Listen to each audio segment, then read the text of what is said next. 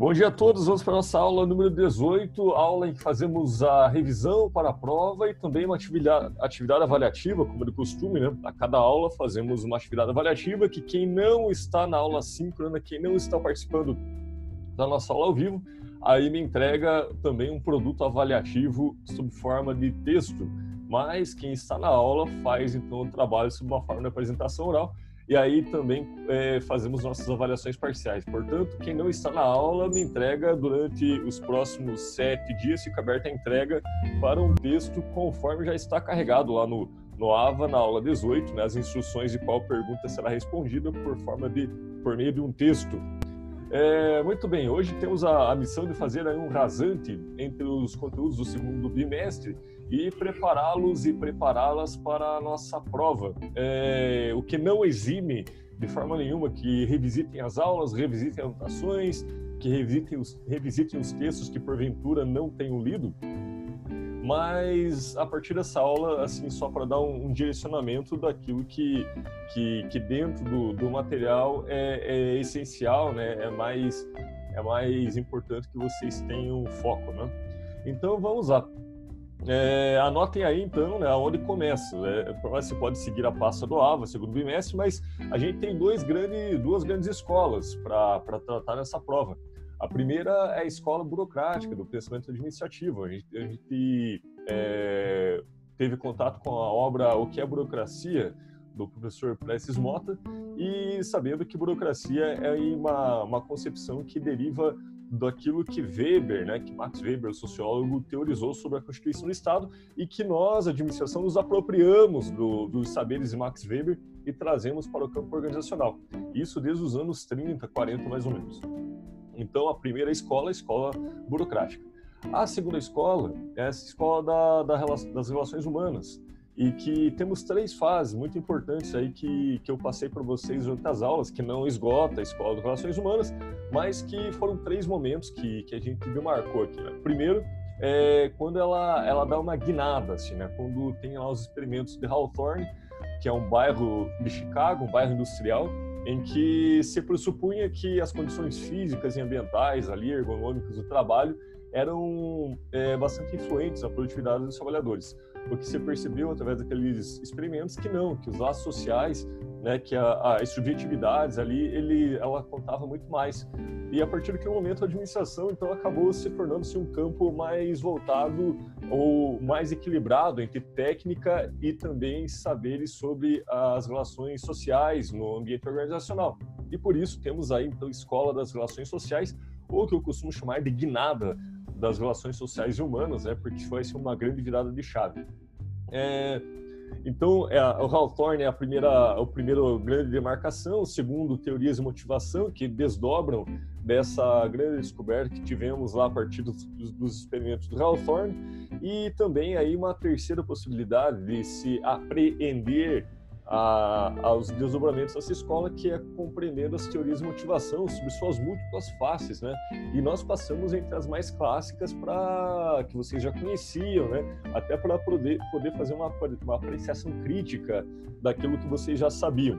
Mas já adianto, né, que aquelas teorias que, que vimos e que hoje passaremos aí é, de forma muito rápida, elas não esgotam de forma nenhuma a compreensão sobre motivação humana e elas dizem de um período histórico, né? Então a gente encerra ali essa, essa abordagem da, das relações humanas ali com teorias de motivação dos anos 70, mais ou menos, e de lá para cá muita coisa mudou. A gente poderia dar um curso inteiro sobre, é, sobre motivação humana e que não esgotaria ainda a, a, tudo que se tem produzido. E um terceiro momento, né? Então, o experimento Hawthorne, motivação, o terceiro momento foi liderança, né? E liderança, todos aí, é, está mais, isso tudo está mais é, recente na cabeça de vocês, porque foi na última aula. E que a gente viu ali três abordagens comuns e serem encontradas aí nos livros, né? É, teoria dos traços, teoria comportamental, abordagem comportamental, e também a abordagem contingencial. É, e é importante saber no que se diferenciam essas três abordagens. A teoria dos traços diz de uma concepção de que liderança é algo que com o qual o sujeito nasce, né? Alguns traços biofísicos, algum estereótipo físico que corrobora para que ele exerça função de liderança. a gente viu que tem um potencial de alcance, mas que a gente não consegue ir tão mais longe com essa, com essa teoria. Mas que teria uma outra, uma abordagem comportamental, que é muito comum por aí, que se presume que o ser humano é efeito do, das suas vivências e do ambiente. Portanto, se eu ensinar ele através de experiências diretivas, eu consigo condicioná-lo a um comportamento de, de se tornar um líder, né? Então, eu simulo muitas situações aí em que ele tem que ser líder, ele aprende com essas situações do ambiente em que ele está e depois na vida real ele vai liderar. É, essa seria então a segunda perspectiva da liderança. Uma terceira seria a abordagem contingencial, e que não se trata de um perfil universal de líder que funciona em qualquer lugar, mas que cada ambiente terá ali uma espécie de valorização de determinado, de determinado perfil e que então é mais do que uma característica universal, é cada ambiente que vai eleger um líder e esse líder pode se diferenciar de muitas formas. E aí eu citei para vocês o perfil do Mahatma Gandhi, o perfil do, do Jürgen Habermas e, e, o perfil de outros líderes que eram muito distintos, assim, de um traço universal, algo assim que pudesse funcionar em qualquer lugar e que eram líderes muito, muito bem, é, muito bem recebidos por, pelo, pelo seu contexto social. E a gente viu que, a despeito dessas três abordagens, a gente avançou para mais uma. A gente viu lá que Max Weber, mais uma vez, né, ele estava presente na escola da burocracia, mas que ele também nos, nos inspira a compreender a liderança, aquilo que na sua época ele chamou de formas legítimas de dominação nesse sentido, Weber fala lá formas legítimas de dominação e está falando de formas de influenciar pessoas e conduzi-las, né? E nesse sentido a gente pode transpor o nome aí para liderança que funciona bem e vimos aí três aspectos, né? Três chaves que ele coloca, que é a, a, o carisma, a legalidade e a tradição e que fizemos disso então no, no, com o autor tão importante para TGA uma forma de apreciar né, os fenômenos da liderança, inclusive os contemporâneos, né? E, e vimos que, que essa chave explicativa ela tem uma potência muito grande, talvez até mais expansiva que, que as próprias teorias de liderança propriamente dita. Muito bem, eu dei um, um, aqui um rasante que passei por todos os assuntos, não se preocupem, a gente vai explorá-los explorá agora por meio de atividade, mas que vocês serão protagonistas aí da revisão hoje. Então, a partir desse momento, peço aí que, que formem seus grupos, como de praxe. É, serão o, é, quatro grupos de quatro pessoas, admitindo um de cinco. E nesse momento, vocês podem falar os nomes. Voltamos todos e todas, né? Primeiramente, eu gostaria de agradecer a todo mundo dos grupos, né? Que eu passo ali e fico provocando um e outro e eu chego lá e bagunço, né? Porque vocês fazem uma repartição do trabalho e, e aí eu não quero que vocês repartam, quero que vocês pensem juntos. Aí eu quebro a lógica e alguns se debatem, mas no final a gente sobrevive e consegue aprender juntos, né? Então, é, só, só obrigado por colaborarem nessa nesse preparo e também por serem compreensivos e compreensivas quando eu vou lá e quebra a lógica, né? Ah, mas essa era a parte de fulano ou Beltrano, né? E, e, em todos os grupos, né, vocês notaram que eu sempre quebro essa lógica, né? Porque é, eu acho que a, que a coisa tem que ser menos cartesiana e mais sincrônica, assim. Mas, enfim, é um processo que a gente vai aprimorando, mas que não gera prejuízo nenhum aí na, na, na, na nota de vocês. É, só diz assim de, um, de uma forçada para que a gente não fique na lógica divide, né? Que a gente pense junto. Mas muito bem, nessa, nesse sentido, então, é, todos, todos conseguiram ali atingir o objetivo. É, mas eu quero agora fazer um pinga-fogo, né? É, claro que tem que ver aí com, com, com, elementos que caem na prova, mas que eu queria que pensássemos juntos mais uma vez, uma rodada muito rápida de, de, de conversa, né? É, e que diz aí desse dessa uma possibilidade de, de pelo menos ser mais assertivo na, na escolha dos materiais aí da prova, né? Do que estudar para a prova. Então não resolve, não não evita que, que vocês tenham que ler, porque esse é um pressuposto do, do ensino superior, né? Ler muito, né? Mas a gente vai, vai fazendo o possível aqui para que na véspera de prova, sabendo que, que a gente sempre tem muita, muita coisa para colocar em dia, que vocês consigam ter condições de serem assertivos e assertivas nessa, nessas escolhas de, de priorização de textos. É por isso que no grupo 1, então, eu queria ouvir de vocês é, seis exemplos, seis manifestações contemporâneas. E não precisa ler no texto original, né? só dar seis exemplos na sequência que vocês elaboraram de manifestações da burocracia hoje. Né? Então, grupo 1, me ajuda lá. Tá, o exemplo 1 a gente colocou o regulamento administrativo da universidade. No exemplo 2, a gente colocou a hierarquia do exército, que segue um organograma. Organograma, exemplo organograma. 3, Desculpa, Clarissa, te interromper, mas eu preciso frisar essa palavra, organograma. Não é fluxograma, não é autorama, organograma. Fechou. o exemplo 3, a gente colocou um plano de cargo de salário. Exemplo 4, treinamentos, como você tinha falado também, pode ser também uma semana de ambientação quando a pessoa é nova numa empresa. Exemplo 5, a gente colocou o contrato de trabalho.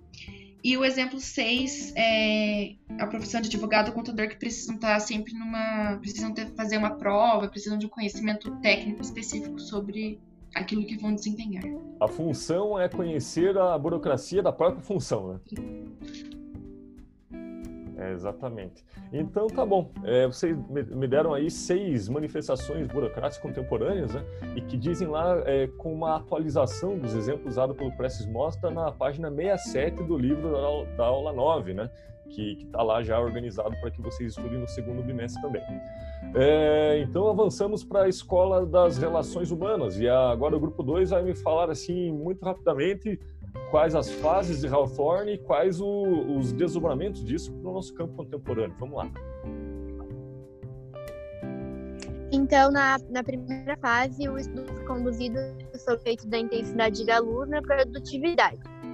É, eles selecionaram dois grupos de operário. No primeiro grupo, a iluminação ela permaneceu constante durante toda a experiência. E no outro, a intensidade era sempre aumentada. A produção mostrou que a iluminação não era uma variável que afetava o trabalho, pois os dois grupos tiveram um resultado de aumento na produção. Mas eles mostraram que, pelo sim simples fato de serem observados, o seu comportamento mudava. E aí eles fizeram mais uma fase. Sim, na segunda fase foram separadas seis mulheres das outras operárias. Elas foram colocadas em salas menores com iluminação intensa. Elas também eram é, observadas por um supervisor. Porém, elas podiam comunicar-se entre si, interagir durante o trabalho. E isso influenciou fortemente nos resultados finais. Uhum. A terceira fase, o 14 homens foram separados em pequenos grupos. Uhum. Eles foram encarregados de montar componentes elétricos em equipe. Ou, só que daí, os pesquisadores, eles interagiam menos com eles. E a produtividade não aumentou. Ficou comprovado que o grupo, o grupo limitava o ritmo e a produtividade. E, e, gerou alguns conflitos comportamentais, né, que eles não sabiam exatamente o que, é, não tinha muito claro o que, que eles deveria ser feito, eles achavam que a expectativa do supervisor era uma, mas o supervisor não falava, isso gerou um certo conflito entre eles também. Mas a, a principal contribuição desse experimento qual é?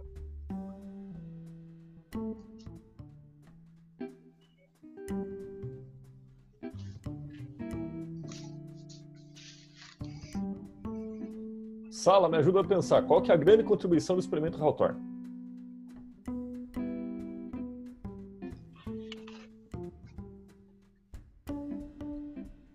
Seria de que as... Pode falar, pode falar é mostrar o quanto as interações podem atrapalhar no ambiente de trabalho. Ou ajudar, né? Ou ajudar. Sim. Sim. Ou quanto a, os laços sociais, as interações sociais influenciam na produtividade. Essa é uma grande contribuição. E a partir disso, ao invés de ficar se preocupando com tempos, movimentos, técnica, regras, passou-se a observar também o comportamento das pessoas e, e, e a, a rede de relacionamento entre as pessoas no trabalho. Essa é a grande contribuição. Muito bem, e com isso o pessoal acabou inclusive tentando compreender como era a motivação humana, né? E, e, lá do grupo da motivação, não vou ficar pegando todas as teorias, mas eu só queria que, que agora eu não lembro quem conversou comigo no grupo, mas que separou uma, uma, uma forma interessante de, de dividir ali, de, de diferenciar a, a, teoria dos dois fatores da teoria da hierarquia das necessidades, né? Fez uma transposição ali, uma comparação interessante. Queria que você dividisse com a turma. dos dois fatores de teoria de Maslow? É. é... Dois fatores. Lembra dos motivacionais higiênicos, aonde que estava na hierarquia?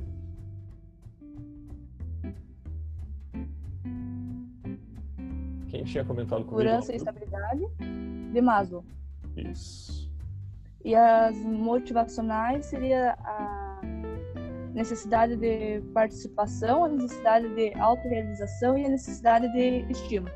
Isso. Os dois primeiros degraus de Maslow, diria então, das necessidades da, dos Higiênica. fatores higiênicos.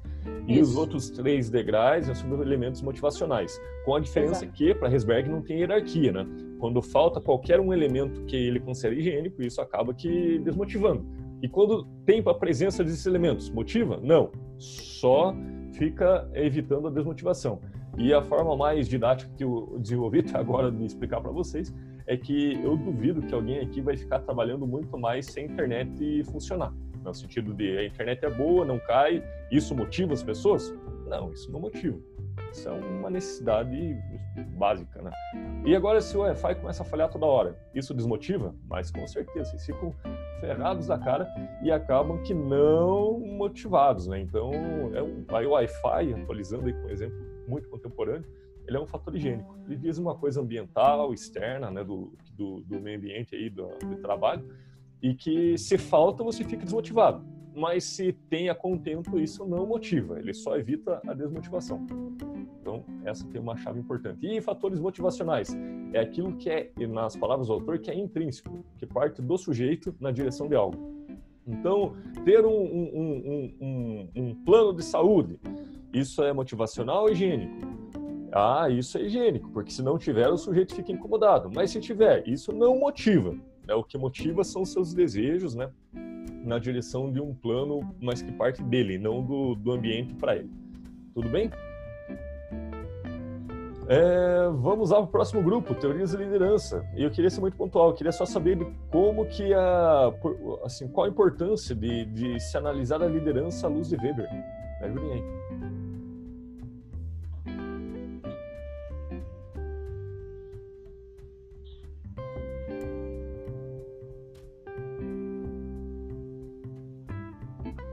Professor, você pode repetir sua pergunta que eu Claro. anotando aqui e eu perdi? Claro. É, qual, qual o potencial explicativo de Weber para compreender a liderança, né? aquilo que ele chama de dominação legítima, mas como que, que Weber nos ajuda a compreender os fenômenos da liderança? Obrigada. do- das três. Dos... Ai, como é que é? As, os, Três elementos explicativos. os três elementos, isso? É traços comportamental e contingencial, professor? Não, não, não. Essa, Não. Essas são abordagens próprias, né? São teorias, né? É, É, não, é do legal, Tradicional. carismática. Ah. Ele separa em três do- eh, dominações, né? A dominação legal, que é aquela burocrática, que vem da lei.